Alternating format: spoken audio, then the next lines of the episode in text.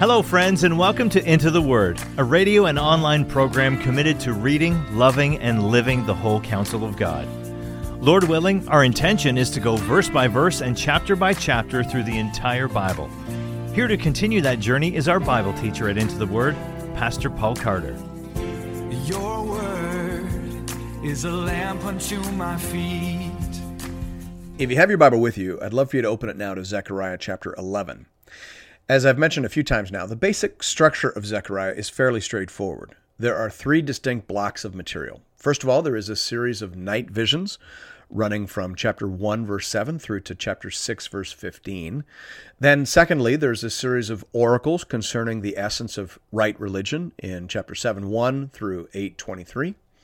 And then lastly, there is a section of eschatological writings beginning in chapter 9, verse 1, and carrying on through to the end of chapter 14. I mentioned in the episode covering chapter 9 that I find the divisions suggested by Brian Gregory for this last section to be very helpful. He sees four distinct oracles or depictions.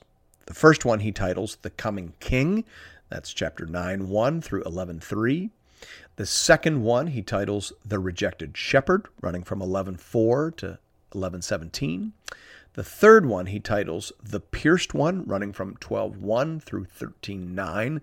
And then the fourth and last one he gives the title The Final Renewal, running from 14.1 through to 14.21. According to that arrangement, the first three verses of chapter 11 are actually the conclusion of the first oracle, the one dealing with the coming king. We talked about that. It, that may be the case, or it may be intended as a sort of hinge. Either way, as we get into verse 4, we'll be entering into the second of the oracles, the one dealing with the rejected shepherd. Hear now the word of the Lord, beginning at verse 1. Open your doors, O Lebanon, that the fire may devour your cedars. Wail, O Cypress, for the cedar has fallen for the glorious trees are ruined. Wail, oaks of Bashan, for the thick forest has been felled. The sound of the wail of the shepherds, for their glory is ruined. The sound of the roar of the lions, for the thicket of the Jordan is ruined. Now, as I mentioned in the previous episode, I think this little poem actually works as a hinge. It just moves from one bit of imagery to the next. It starts with the imagery of trees for the bad leaders, then it moves to the imagery of shepherds, which makes sense given what it is transitioning into. Uh, either way, in verse 4, however you want to understand those first three verses, uh, in verse 4, we get into the second oracle, which Gregory gives the title The Rejected Shepherd. This passage is made up of two sign actions, or prophetic dramas, which Zechariah is directed to perform. The two pictures contrast the good and the worthless shepherds. The first sign act is described in verses 4 to 6 and then is performed in verses 7 to 14. And then the second one is described in verses 15 to 16, but no actual performance is narrated. The section ends with a prophetic pronouncement against the worthless shepherd. Kenneth Barker provides a useful and succinct summary of this section, saying, The purpose of this section, then, is to dramatize in typological fashion the rejection of the coming messianic shepherd king, and the resulting rejection of Israel, ending in her judgment. Closed quote. I think that's exactly right. Let's hear about that now, starting in verse 4. Thus says the Lord my God Become shepherd of the flock, doomed to slaughter.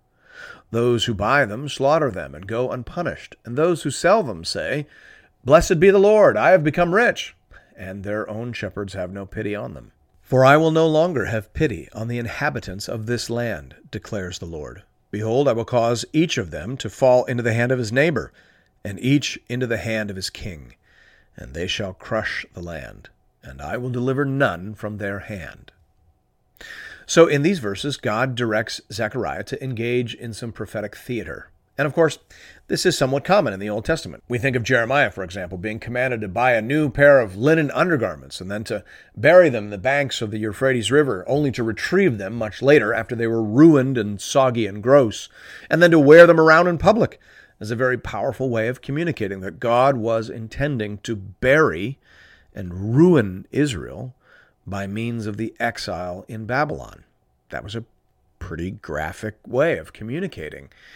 When all the other prophets in Jeremiah's day were saying, Peace, peace, and the temple of the Lord, the temple of the Lord, Jeremiah was walking around in a pair of ruined underwear saying, God is going to rot the sin and idolatry right out of your bones.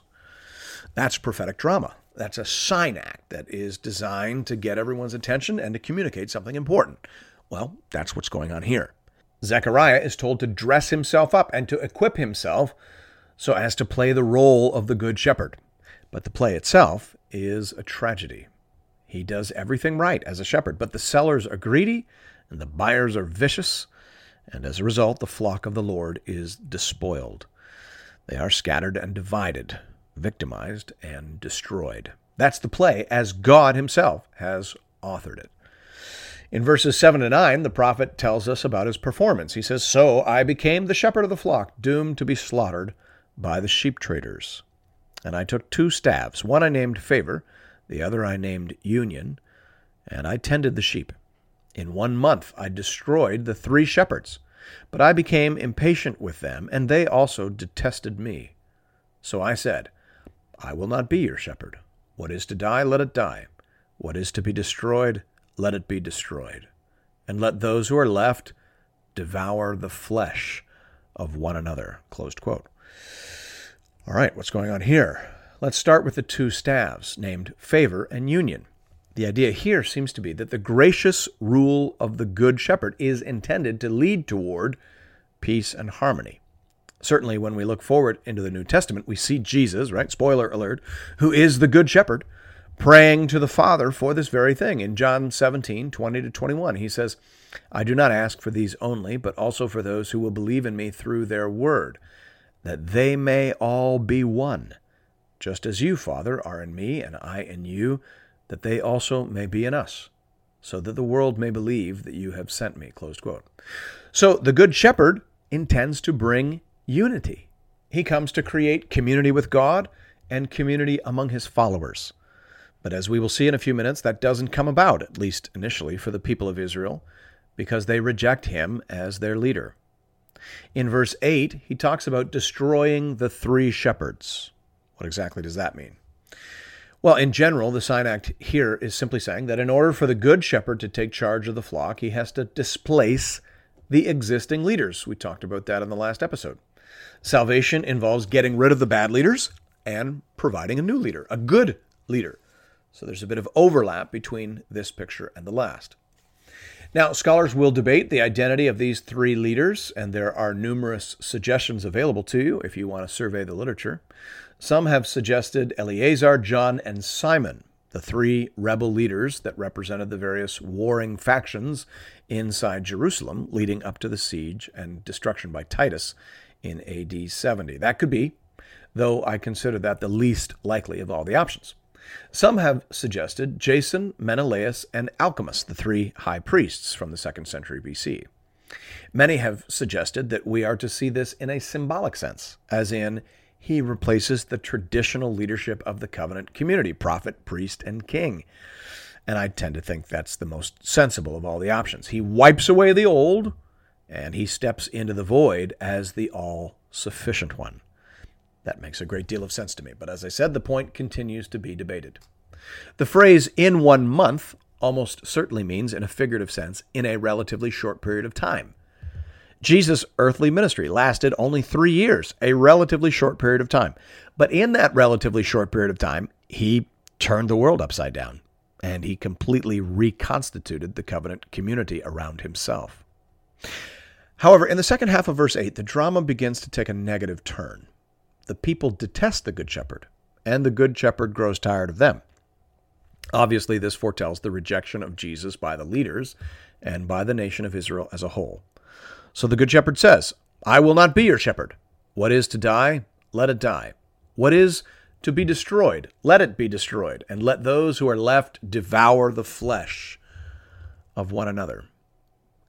It's difficult not to think of the siege and destruction of Jerusalem by Titus in AD 69 70 when you hear those words. The Good Shepherd seems to be saying, If you want to resist and reject my leadership, fine. What is to die, let it die. What must be destroyed, let it be destroyed. He's saying, If we need to see what your life will be like apart from my leadership, then let's do that. And certainly the story of Israel after the rejection of their rightful king is a sad and tragic tale. The historian Simon Montefiore speaks about the rapid descent of Israel in the 40 years after the death of Jesus this way. He says, By the time Vespasian emerged as emperor and dispatched Titus to take Jerusalem, AD 69, the city was divided between three warlords at war with each other. The Jewish warlords had first fought pitched battles in the temple courts, which ran with blood, and then plundered the city. Their fighters worked their way through the richer neighborhoods, ransacking the houses, killing the men, and abusing the women. It was sport to them. Crazed by their power and the thrill of the hunt, probably intoxicated with looted wine, they indulged themselves in feminine wantonness, decked their hair and put on women's garments, and besmeared themselves with ointments and had paints under their eyes. These provincial cutthroats, swaggering in finely dyed cloaks, killed everyone in their path. In their ingenious depravity, they invented unlawful pleasures. Jerusalem, given over to intolerable uncleanness, became a brothel and torture chamber, and yet remained a shrine. Hear that. All of that happened before the Romans arrived to lay siege to the city. This is who they became on their own a cross dressing, murderous, rapacious mob, inventing unlawful pleasures, given over to uncleanness, the whole city a brothel, a torture chamber, and an idolatrous shrine. That was Jerusalem 40 years after they rejected their rightful king. Now that's that's not my opinion. That's not rhetorical device. That's the historical record. That's what happened which is, of course, exactly what Zechariah prophesied. The Good Shepherd would give them over to their own corrupt desires.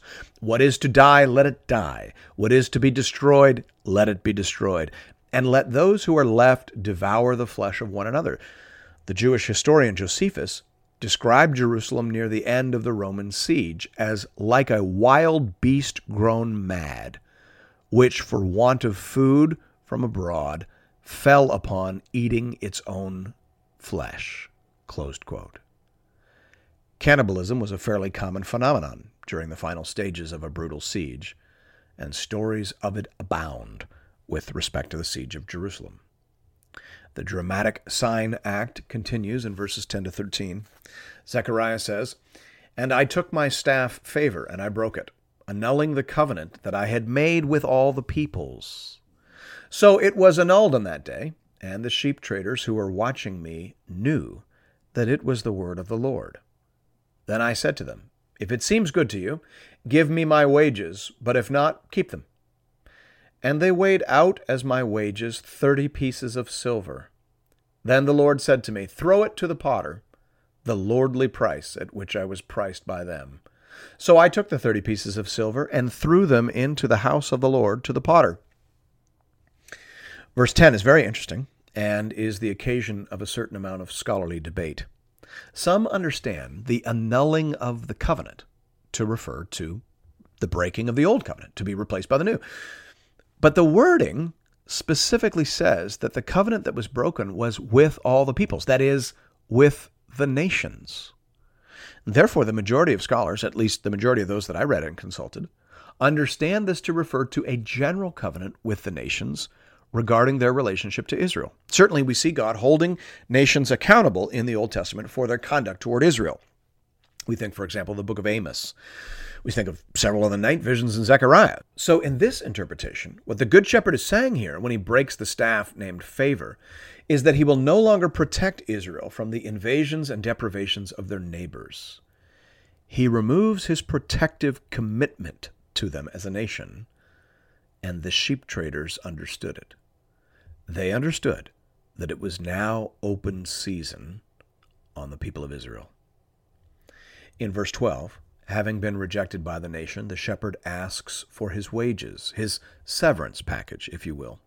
And he has paid the wages of a slave, 30 pieces of silver. Zechariah is directed by the Lord to throw this payment to the potter as a dramatic way of indicating offense at the disrespect shown to him by the leaders. So Zechariah does that very thing. He takes the silver and he throws it into the house of the Lord to the potter. We are likely to think of some sort of official potter's guild associated with the sacred items of the temple. Throw it to the gardener, we might say in modern parlance. Well, of course, you don't have to have been to seminary to make sense of this part of the oracle. All you have to have done is read the New Testament. Thomas McComiskey says here, when we look for a shepherd leader whom the nation's leaders rejected for 30 pieces of silver at a time when the nation fell into foreign hands, the New Testament stands insistently before us, urging us to look at Christ, the Good Shepherd, who was betrayed for 30 pieces of silver. He puts in brackets there Matthew 26, verse 15, Matthew 27, 3 and 9. Only 40 years after his rejection by the civil and religious leaders of his time, the cruel events of AD 70 occurred. The land became despoiled, and the metaphorical timbers fell. There is a last dramatic act in this prophetic performance narrated for us in verse 14. Then I broke my second staff, union, annulling the brotherhood between Judah and Israel. Having broken his staff favor, there's no point in keeping the staff union around either, because union is dependent upon the gracious leadership of the Good Shepherd. Brian Gregory says here the hope of reunification promised by Ezekiel was conditioned upon the installation of the coming Davidic king. If the people were going to reject the Davidic shepherd in whom all the hopes of unity rested, then they were essentially foreclosing the possibility that there might be a reunification of all the tribes, too. They would essentially be turning their backs on the glorious promise of reunification pictured in Ezekiel 37. Closed quote. So I think we do have to look at the first coming of Jesus and his subsequent rejection by the nation of Israel as a whole as, in some sense, a giant missed opportunity. That isn't to say that God was surprised by it or that it wasn't accounted for in his sovereign plan. But it is to say that having rejected Christ, the people of Israel forfeited, at least temporarily, many of the great blessings they had been longing for and reaching for throughout their history. Romans 11 gives us great hope that they may opt back into the stream of promise at some point in the future. That's a discussion for another day. But here, certainly, and I would argue undeniably, we are seeing opportunity and blessing lost. And the reality of that began to come to fruition in the years immediately following that fateful decision. T.W. Chambers, for example, says here The breaking up of the nation into parties bitterly hostile to each other was one of the most marked peculiarities of the later Jewish history and greatly accelerated the ruin of the popular cause in the Roman war. When they rejected the Good Shepherd, they immediately began to spiral down into chaos, death, disunity, and ruin. That is what is being prophesied here in Zechariah, and that is what history tells us indeed happened. In verses 15 to 16, we have the second prophetic sign act. This one is described, but the acting out part is not narrated, although I think we're meant to assume that Zechariah was once again obedient to this unusual charge. Verse 15 then the Lord said to me, Take once more the equipment of a foolish shepherd. For behold, I am raising up in the land a shepherd who does not care for those being destroyed, or seek the young, or heal the maimed, or nourish the healthy, but devours the flesh of the fat ones, tearing off even their hooves. So, in contrast to the good shepherd that the people reject, Zechariah now prophesies a bad shepherd, a foolish or worthless shepherd. Now, scholars again debate how literally we're supposed to understand this. Are we looking for one particularly bad shepherd? Or is this just saying that in general, having rejected the good, all they're going to get now is the bad? That's what I personally believe, but I am, of course, intrigued by all the various speculations. Some scholars see this as referring to Titus. The people rejected Jesus, who wanted to heal them, feed them, and bless them, so they get Titus who besieged them, starved them, and destroyed them. That could be it. Others say that this ultimately refers to the Antichrist. Having rejected Jesus, the people will now find themselves enslaved by the ultimate villain in the Bible, the Antichrist. Some dispensational authors take that view. But I think that introduces more interpretive problems than it solves. I think the simplest and most likely answer is that the drama is saying, quite straightforwardly, that when you reject the good shepherd, you will get the bad shepherd again and again and again. Titus was certainly one of those. The Antichrist is certainly to be another. But in between, there will be many. A pattern is established, a principle that will haunt and follow the people who have rejected their Messiah. That's how I take it. But again, specifics remain subject to debate and further inquiry.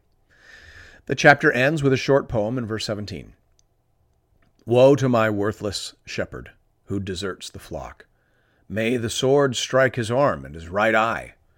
Let his arm be wholly withered, his right eye utterly blinded. That's a fairly dramatic closing scene. Whether Zechariah sung that or had someone else sing it, we don't know. But it definitely adds to the sense of foreboding. A bad shepherd is coming. He is worthless, ruthless. How awful to be under him, but also how awful to be him, for he is under the very curse of God. And that actually introduces a note of hope.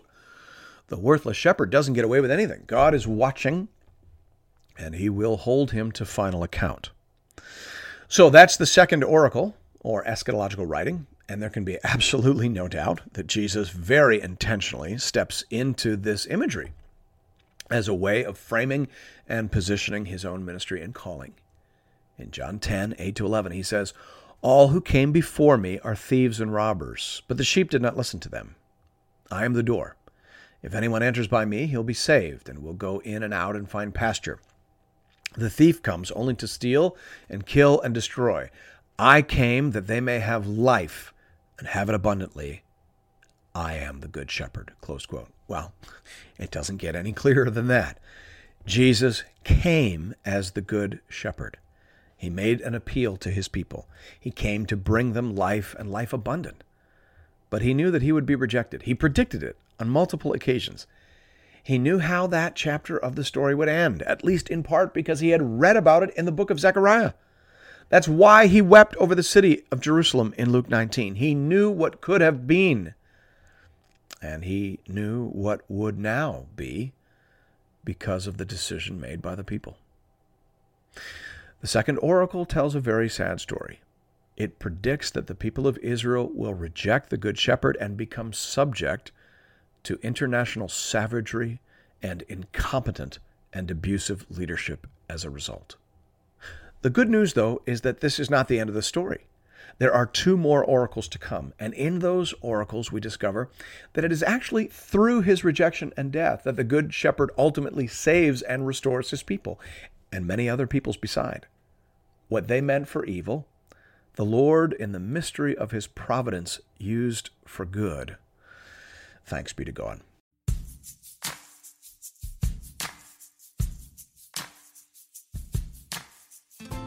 And thank you for listening to another episode of Into the Word. If you've appreciated the Into the Word ministry, I'd like to personally invite you to pay it forward by supporting one of our preferred mission partners. For the remainder of this year, we are highlighting the church planting ministry Mile 1 in St. John's, Newfoundland. Newfoundland is classified as an unreached population, with less than 2% of people identifying as evangelicals. Mile One Ministries is committed to helping healthy churches plant other Bible believing, gospel preaching churches. Here at Into the Word, I only promote ministries that I have firsthand, on the ground experience with. Mile One is bearing fruit and is being led and stewarded by people that I know and trust. If you'd like to make a contribution to this important ministry, you can do that by visiting the Into the Word website at intotheword.ca. There are giving options there under the Give tab for both Canadian and American listeners. International listeners are welcome to give as well, though their gifts may not qualify for charitable receipts in their nation. Thank you for considering this method of showing your support for the Into the Word program. And may God alone be glorified. Your word is a lamp unto my feet